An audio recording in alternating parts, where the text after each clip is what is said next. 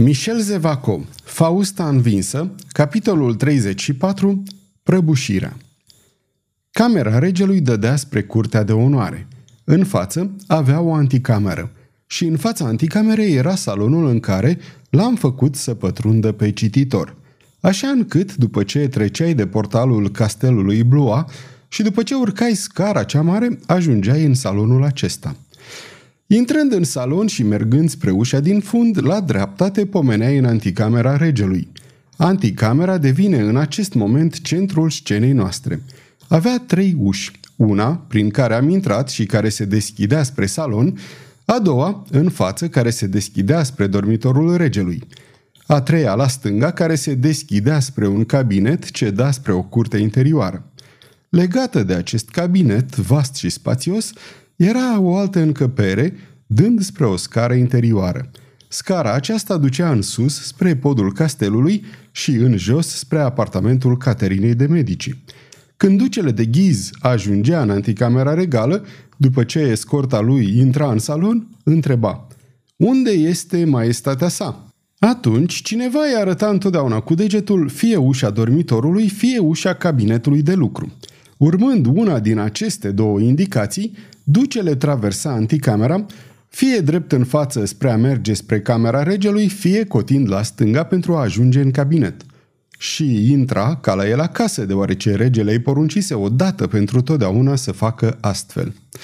În dimineața aceea, străjile fură schimbate ca de obicei de capitanul Marchand, numai că fură așezate doar străjile simple, astfel încât castelul părea golit de apărătorii lui obișnuiți. Dar acela care ar fi aruncat o privire în curtea interioară, care se vedea de la fereastra cabinetului de lucru, ar fi zărit acolo 300 de oameni înarmați, stând nemișcați și tăcuți.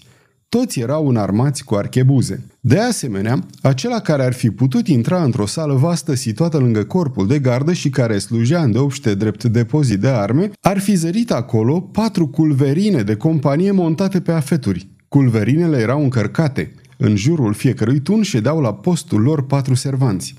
Să străbatem acum salonul și să pătrundem în anticamera regală, centrul scenei pe care încercăm să o descriem.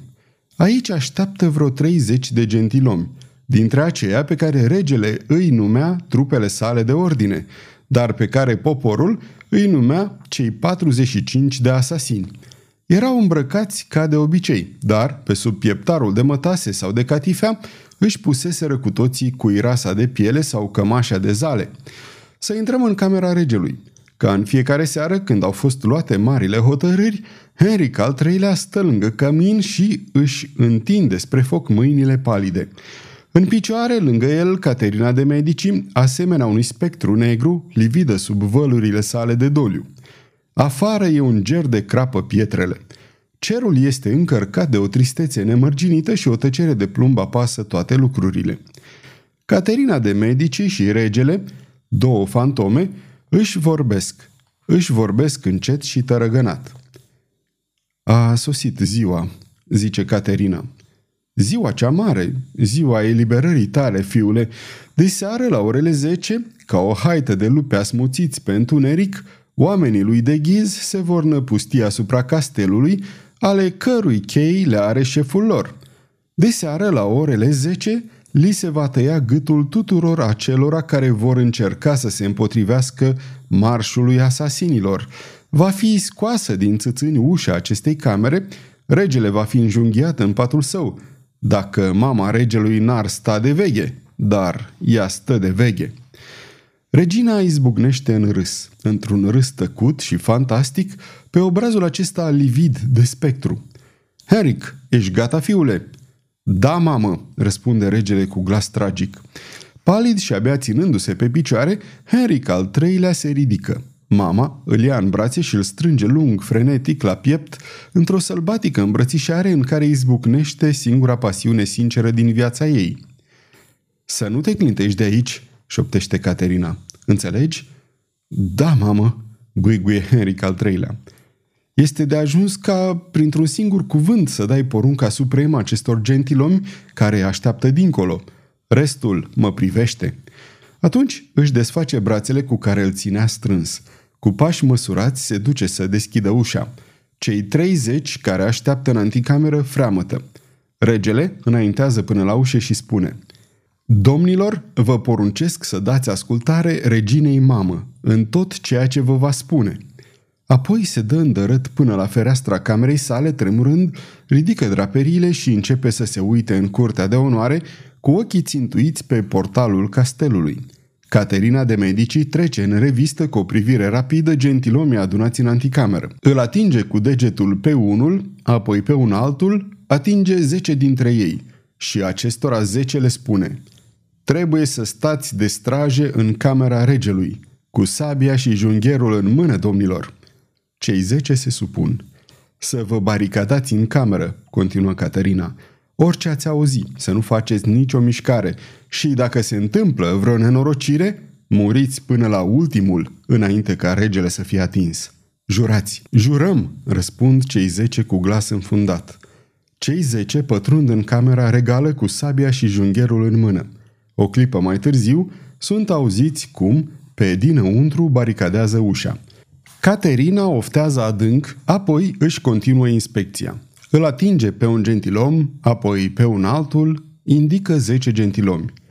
Domniile voastre, zice ea, treceți în salon. De îndată ce el va intra în anticameră, închideți ușa și așezați-vă în față cu sabia și jungherul în mână. Dacă cineva încearcă să forțeze ușa anticamerei, dacă vor să năvălească în salon, să muriți până la ultimul, înainte ca vreunul să-l poată deschide. Jurați! Jurăm, răspund cei zece. Cei zece trec în salon și, pe dată, se împrăștie în mici grupuri, râzând și vorbind despre lucruri lipsite de însemnătate. Atunci Caterina indică trei dintre gentilomii rămași în anticameră. Aceștia sunt Chalabre, Saint-Malin și Monseri. Domniile voastre, le spune ea, intrați în cabinet și așteptați-mă. Saint-Malin, Chalabre și Monseri se supun pe loc și trec în marele cabinet de lucru. În anticameră nu mai rămân decât șapte gentilomi, printre care Desefrne și contele de Loane. Ascultați-mă, spune Caterina. Ascultați-mă! El va intra aici, negăsindu-l pe rege în salon și vă va întreba unde este maestatea sa. Veți răspunde, maestatea sa este în cabinetul de lucru, monseniore. Atunci va intra în cabinet și acolo îl veți răpune. Dacă nu veți fi chemați, veți rămâne aici. În cazul când cei din salon vor fi atacați, veți baricada ușa și veți muri până la ultimul înainte ca cineva să se atingă de ușa regelui. Jurați! Jurăm, răspund cei șapte. Atunci, cu mișcări încete și țeapănă sub vălurile sale de doliu, regina cea bătrână trece în marele cabinet unde așteaptă Chalabre, Monserie și Saint-Malon. V-am ales dintre toți pe domniile voastre. Ducele v-a întemnițat la Bastilia. Ducele v-a amenințat cu moartea. Este adevărat? Cei trei se înclină. Oricum ar fi, zice Caterina, ați fost aleși deoarece se presupune că devotamentul față de rege se împletește la voi cu ura firească împotriva aceluia care v-a voit moartea. Ei bine, el o să vină. Salonul este păzit, anticamera este păzită, Camera regelui este păzită. Ducele trebuie să ajungă aici și nu trebuie să iasă viu. Cei trei se priviră cu ochi plini de văpăi, cu buzele crispate de zâmbetul acela cumplit pe care l-au oamenii în clipele supreme. Caterina citi hotărâre în ochii lor. Întrebă, Domnilor, regele poate să se bizuie pe domniile voastre?" Își scoase jungherele dintr-o mișcare spontană și rostiră. Dacă ducele intră aici, e mort. Bine, spuse Caterina. Așteptați, dară, căci o să vină. Adio, domnilor! Trecu prin fața celor trei gentilomi înclinați și dispăru pe mica scară interioară. În cabinet, Chalabre, Saint-Malin și Monseri își luau măsurile de rigoare, ceea ce s-ar putea numi pregătirea asasinatului. Împinseră masa sub fereastră, îngrăbădiră scaune și fotolii într-un colț, în așa fel încât camera să fie de-a dreptul liberă și, de ghiz, să nu găsească nimic în spatele căruia să se adăpostească și să se apere. Atunci își stabiliră rolurile. Saint-Malin, cel mai cutezător dintre ei, luă un chip firesc conducerea luptei. Spuse, când va sosi, voi deschide ușa. Tu, șalabră, să stai aici, în mijlocul cabinetului. Tu, Monseri, să te așezi aici, lipit de ușă. Voi deschide deci și voi spune, intrați, monseniore, și mă voi trage în dărăt. El o să intre. Atunci tu, Monseri, trântești ușa și pui zăvorul. Șalabră și cu mine îl vom ataca din față. Și tu vei sări asupra lui pe la spate. Ne-am înțeles? Ne-am înțeles. Fiecare la locurile noastre, deci, și să nu mai facem nicio mișcare.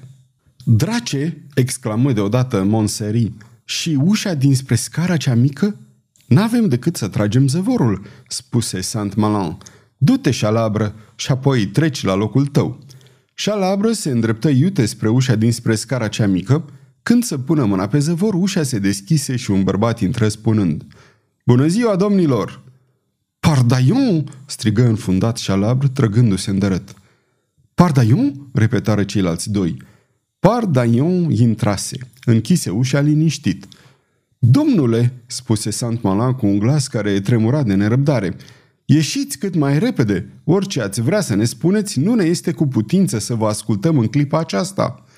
E, aș, spuse Pardaion, înainte ca ducele să intre aici, tot mai avem câteva minute. Mă veți asculta. Cei trei bărbați schimbară o privire înnebunită de furie. Domnilor, zice Pardaion, Lăsați-vă jungherele în pace. Dacă mă atacați, sunt în stare să vă ucid pe toți trei și atunci nu-l veți mai putea ucide pe duce. În plus, vă previn că dacă nu izbutesc să vă ucid, voi putea totuși deschide fereastra aia să răgnesc și strigătul meu va fi auzit pentru că este așteptat. Și atunci, domnilor, acela care îmi va auzi strigătul se va răpezi în fața ducelui și îi va striga. Să nu intrați în castel căci vor să vă ucidă. Și nimic, domnilor, nimic nu-l va putea împiedica pe amicul meu să-l prevină pe duce, întrucât amicul meu este la Blua pentru a-l salva pe duce și a-l ucide pe rege. Îl cunoașteți doar, l-ați văzut la Chartres, se numește Jacques Clement. Cei trei se făcură alb la față. Jacques Clement pe care juraseră să-l ucidă. Jacques Clement despre care afirmaseră că murise de mâna lor – în cel mai bun caz, presupunând că regele nu va fi ucis, Henric al III-lea sau Caterina vor afla că Jacques Clement trăia. Asta însemna pentru ei ori ștreangul, ori eșafodul. Vorbiți odată, zise șalabră scrâșnind din dinți. Ce doriți? Domnilor, zise Pardagnon, îmi mai datorați o viață. Vin să vă cer plata imediată a datoriei domniilor voastre. Vin să vă cer această viață. Viața cui?" răgni Saint-Malin. Viața lui Henri de Ghiz, răspunse simplu Pardagnon. Saint-Malin, plecându-și capul, începu să plângă. Chalabre și Montseri rămase rătăcuți. Domnilor, spuse Pardaion, văd că sunteți hotărâți să vă plătiți datoria, dar mai văd că asta înseamnă să vă cer prea mult.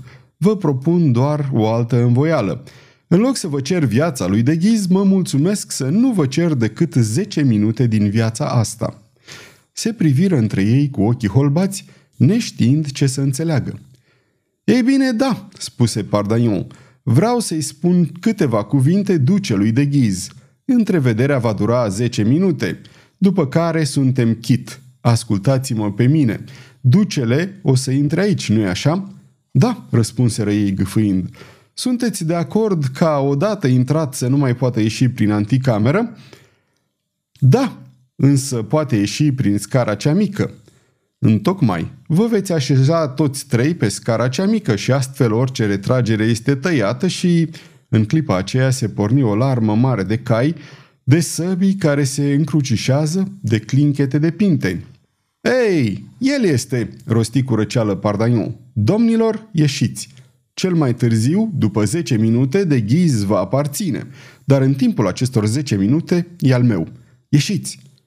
Pardagnon își îndreptă spinarea. Și era în ochii lui o asemenea flacără, o atât de sumbră și violentă voință pe obrazul lui, o asemenea autoritate în gestul lui și în vorbirea lui, încât înțeleseră că atitudinea cavalerului ascundea o taină înspăimântătoare și că întrevederea pe care voia să o aibă cu ducele era o întrevedere de viață sau de moarte. Palizi, gâfâind, cu ochii rătăciți, slabi ca niște copii în fața acestei forțe, se dădură îndărât, trecură pragul ușii și se așezară la pândă pe scara cea mică – Zece minute?" băigui Saint-Malan. Zece minute, nu mai mult," zise Pardaion și închise ușa dinspre scară. După aceea scoase un lung oftat și zâmbi și, cu brațele încrucișate, se întoarse spre ușa anticamerei, în clipa când larma îndepărtată se stingea și când un glas în anticameră rostea. În cabinet, monseniore, majestatea sa vă așteaptă în cabinet." Apoi o tăcere fioroasă se așternu peste castel. Pardaion auzi pasul greu și apăsat care traversa anticamera. Ușa se deschise. Ducele de ghiz apăru, făcu doi pași. Într-o clipă de ghiz văzu că regele nu era în cabinet. Îl văzu pe Pardaion în picioare, neclintit, cu brațele încrucișate. Păli ușor și cu o mișcare rapidă se întoarse spre ușă încercând să iasă. În aceeași clipă ușa se închise și de ghiz simți că era ținută închisă din anticameră. Se întoarse spre Pardagnon, își umflă pieptul, își dădu capul pe spate într-o mișcare de dispreț obișnuită la el și zise Cine sunteți? Ce doriți? Ce faceți aici?" Numele nu e nevoie să vi-l spun," răspunse Pardagnon. Mă recunoașteți. Sunt acela care, în curtea palatului Colini, acum 16 ani, v-a pălmuit. Sunt acela care în piața Grev, acum 8 luni, v-a strigat de față cu 10.000 de oameni că vă numiți Henri Pălmuitul. Iadul să te înghită, răgni de ghiz. Sunt acela care, pe strada Saint-Denis, spre a salva o biată femeie, vi s-a predat. Acela pe care l-ați făcut laș, acela care v-a declarat atunci că o să vă vâre cuvântul pe gât și că nu veți pieri decât de mâna lui. Henri de ghiz, Henri pălmuitul, ce vreau eu? Sângele tău pentru a-mi spăla insulta. Henri de Ghiz, asasinului Colini și al atâtor alți bieți seniori, ce fac eu aici? Te aștept să-ți propun o luptă dreaptă, spadă contra spadă, pumnal contra pumnal, inimă contra inimă. Ești nebun, meștere, scrâșni ducele. Hei, să vină străjile să-l aresteze pe nebunul ăsta. Și de ghiz vrut să deschidă o ușă. Atunci însă în spatele acelei uși auzi glasuri răgușite – Omoară-l! Omoară-l! Moarte lui de ghiz! Haide, șalabră! Haide, San Malon! De ghiz păli la față. Într-o clipită înțelese totul. Domnule, spuse Pardagnon, nu vă mai rămâne decât o singură speranță de a ieși pe scara de colo ucigând trei gentilomi care abia vă așteaptă, după ce mă veți ucide pe mine totuși. Hotărâți-vă, vă ofer o luptă dreaptă. Dacă refuzați, deschid ușile, lasă intre bandele de asasini și le strig – Ucideți-le pe omul acesta, e prea laș pentru a se apăra. Ducele roti în jur o privire întunecată care părea că așteaptă, cheamă o intervenție supranaturală. În clipa asta tragică înțelese cursa care fusese pregătită pentru a fi prins în ea. Încercă regretul disperat că nu acționase mai devreme. Regele i-o lua înainte. Era pierdut. Fără să scoată un cuvânt, își trase sabia din teacă și se năpustia asupra lui Pardagnon, în speranța că acesta nu va avea timpul să-și scoată la rândul lui sabia. Pardagnon se dădu îndărăt dintr-un salt și, în aceeași clipă, de ghiz îl văzu stând în gardă cu spada în mână. A fost o luptă scurtă, teribilă, fulgerătoare. Pardaion, fără niciun artificiu, fără nicio clipă de răgaz, riscând viață pentru viață, fandă cu o lovitură dreaptă, o singură lovitură plină de furie, irezistibilă, și ducele își lăsă sabia, despică aerul cu brațele și căzu pe spate. Avea pieptul străpuns dintr-o parte în cealaltă. Atunci Pardaion își vârâ sabia în teacă și, asigurându-se cu o ultimă privire că ducele este mort de-a binelea, deschise ușa către scara cea mică. Domnilor, rosti el, cele zece minute nu s-au scurs încă. N-are importanță, puteți intra. Socot că v-ați plătit datoria față de mine și vi-l predau pe ducele de ghiz. Și începu să urce încet scara. Chalabre, Saint-Malan și Monseri dădură buzna în cabinet cu pumnalul în mână. Îl văzură pe duce întins pe jos, nemișcat și pierzându-și sângele prin rană. Ce se petrecuse oare între Pardaion și duce? Dar, tocmai în clipa aceea, ducele făcu o mișcare. De ghiz nu era mort. Deschise ochii, încercă să se ridice, scoase un geamăt și izbuti să murmure. Ajutor! Mă omoară! Cuvintele acestea fură auzite de către cei din anticameră și atunci cei șapte care se aflau acolo începură să urle. Ucide-l! Doboară-l! Ucide-l! Un soi de frenezie îi cuprinse pe cei trei spadasini. Dintr-o singură mișcare se năpustiră asupra ducelui și îl sfârtecare cu pumnalele. Domnilor, domnilor, izbutise mai băiguie ducele care, cu o sforțare supremă, încercă să se târie. Cei trei începură să vocifereze și contagiunea freneziei cuprinse anticamera. Ușa se deschise violent. Loane, Defron și ceilalți năvăliră. Oroarea umplu atunci această încăpere. Ura adunată, furia spaimelor trecute, vederea sângelui, dezlănțuiră în bărbații aceștia instinctul unor tigri care nu se îndură să-și lase prada. De ghiz nu mai era decât un cadavru și totuși ei îl mai loveau încă. Apoi, cei din salon, cei din camera regelui veniră și ei în goană. A fost o învălmășeală îngrozitoare de insulte, de urlete, de salturi drăcești, un iureș asupra cadavrului și toți aveau mâinile și obrajii mânjiți de sânge. Îl târâră în anticameră. Regele ieși, îl contemplă o clipă și murmură Ce mare e! Mort pare mai înalt decât când trăia. Brusc își așeză piciorul pe creștetul cadavrului și rosti. Acum sunt singurul rege al Franței. În vremea asta, Caterina de Medici gemea în patul ei, în agonie ca și când n-ar fi așteptat decât această ultimă lovitură a cumplitului său geniu pentru a-și da sfârșitul. Pardaion, așa cum am mai spus, urcase scara. Fără să-i pese de tumultul care se dezlănțuise în castel și fără să se grăbească, ajunse curând în odaia lui. Merse drept, fără să se oprească, până la ușa care îi lega odaia de cea vecină și trecu în cealaltă. Acolo stătea întins pe pat un bărbat, legat cu un căluș în gură, neputând face nicio mișcare. Era Moreve. Pardaion dezlegă mai întâi picioarele, apoi brațele lui Moreve și la urmă îi scoase călușul. Ridică-te, zise Pardaion. Moreve se supuse. Tremura din toate mădularele. Pardaion era strani de calm, dar glasul îi fremăta și, din când în când, un tremur îi înfiora obrazul. Își scoase pumnalul și îl arătă lui Moreve. Fie-vă milă, spuse acesta cu un glas atât de slab încât abia putea fi auzit. Dăm brațul, zise Pardaion. Și, cum Moreve, în amețeala spaimei, nu se clintea din loc, nu făcea nicio mișcare, îi luă brațul și îl trecu pe sub brațul său stâng.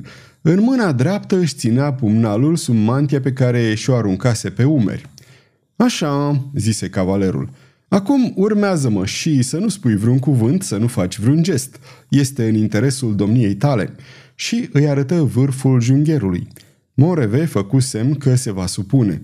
Pardaion porni, târându-l pe Moreve după el. Începu să coboare, dar de data asta pe scara cea mare. Castelul vuia de țipete sălbatice. În tumultul acesta, Pardaion și Moreve, înlănțuiți, trecură ca niște năluci. În curtea de onoare, Moreve schiță o mișcare. Pardaion se opri și îl privi drept în față zâmbind. Zâmbetul lui era înspăimântător. Moreve își plecă rușinat capul și scoase un scâncet slab. Haide, zise Pardaion, care porni iarăși la drum. Aproape de portal, Crion, cu sabia în mână, dădea ordine cu glas tunător. Câțiva ostași își încrucișară sulițele în fața lui Pardaion. Domnule de Crion, zise Pardaion, trebuie să ies. Crion îl privi pe Pardaion o clipă cu un soi de spaimă amestecată cu uluire. Apoi, scoțându-și pălăria, rosti. Lăsați să treacă justiția regală! Străjile se rânduiră și prezentară armele. Pardaion trecu pe sub portal, cărându-l și susținându-l pe Moreve. Pe esplanadă, la 20 de pași de poarta castelului, un bărbat se așeză lângă Moreve și porni la drum fără să scoată o vorbă. Toți trei, Moreve între Pardagnon și noul venit, trecură pe poarta Rusii, străbătură podul și începură să urce cursul Loarei. Aproape la o leghe de podul Bloa se opriră în fața unei colibe părăsite – Doi cai înșeuați erau legați de restul unui gard care probabil împrejmuise o grădiniță de lângă cocioabă. Pardagnon îl împinse pe Moreve în singura încăpere. Necunoscutul intră în urma lor și închise ușa. Șezi, îi spuse Pardagnon lui Moreve arătându-i un scăunel cu trei picioare. Moreve se supuse. Pardagnon îl legă solid de picioare și un licăr de speranță începu să pâlpâie în sufletul lui Moreve, deoarece din moment ce era legat însemna că nu va fi ucis pe dată. Meștere Clement, spuse atunci Pardagnon, pot într-adevăr să mă bizui pe domnia ta? Dragă prietene, răspunse Jacques Clement, Fii pe pace și veziți de treburile domniei tale fără grijă. Jur pe Dumnezeu că îl vei găsi unde l-ai lăsat. Pardaion făcu un semn din cap, vrând parcă să spună că avea încredere în legământul acesta. Ieși fără să-i mai arunce vreo privire lui Moreve și se întoarse grabnic pe drumul spre Blua. Jacques Clement își scoase pumnalul și se așeză în fața lui Moreve. Sfârșitul capitolului 34